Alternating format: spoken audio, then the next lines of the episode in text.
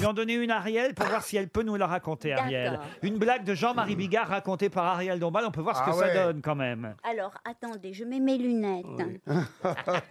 Alors, un mec rentre chez lui et trouve sa femme avec son meilleur ami.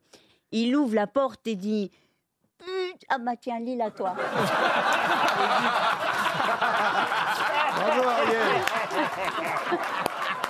Pourquoi vous voulez pas la lire, Ah Ariel Avec le- qui- Il y a un gros mot Non, T'as vu, c'est... Ariel, elle fait... Ah, gna Là, il y a Ah des non. mots... elle- alors, c'est- Ah, Très joli ça. un mec rentre de chez lui, il trouve sa femme avec son meilleur ami, il ouvre la porte et dit « Putain, Gérard !»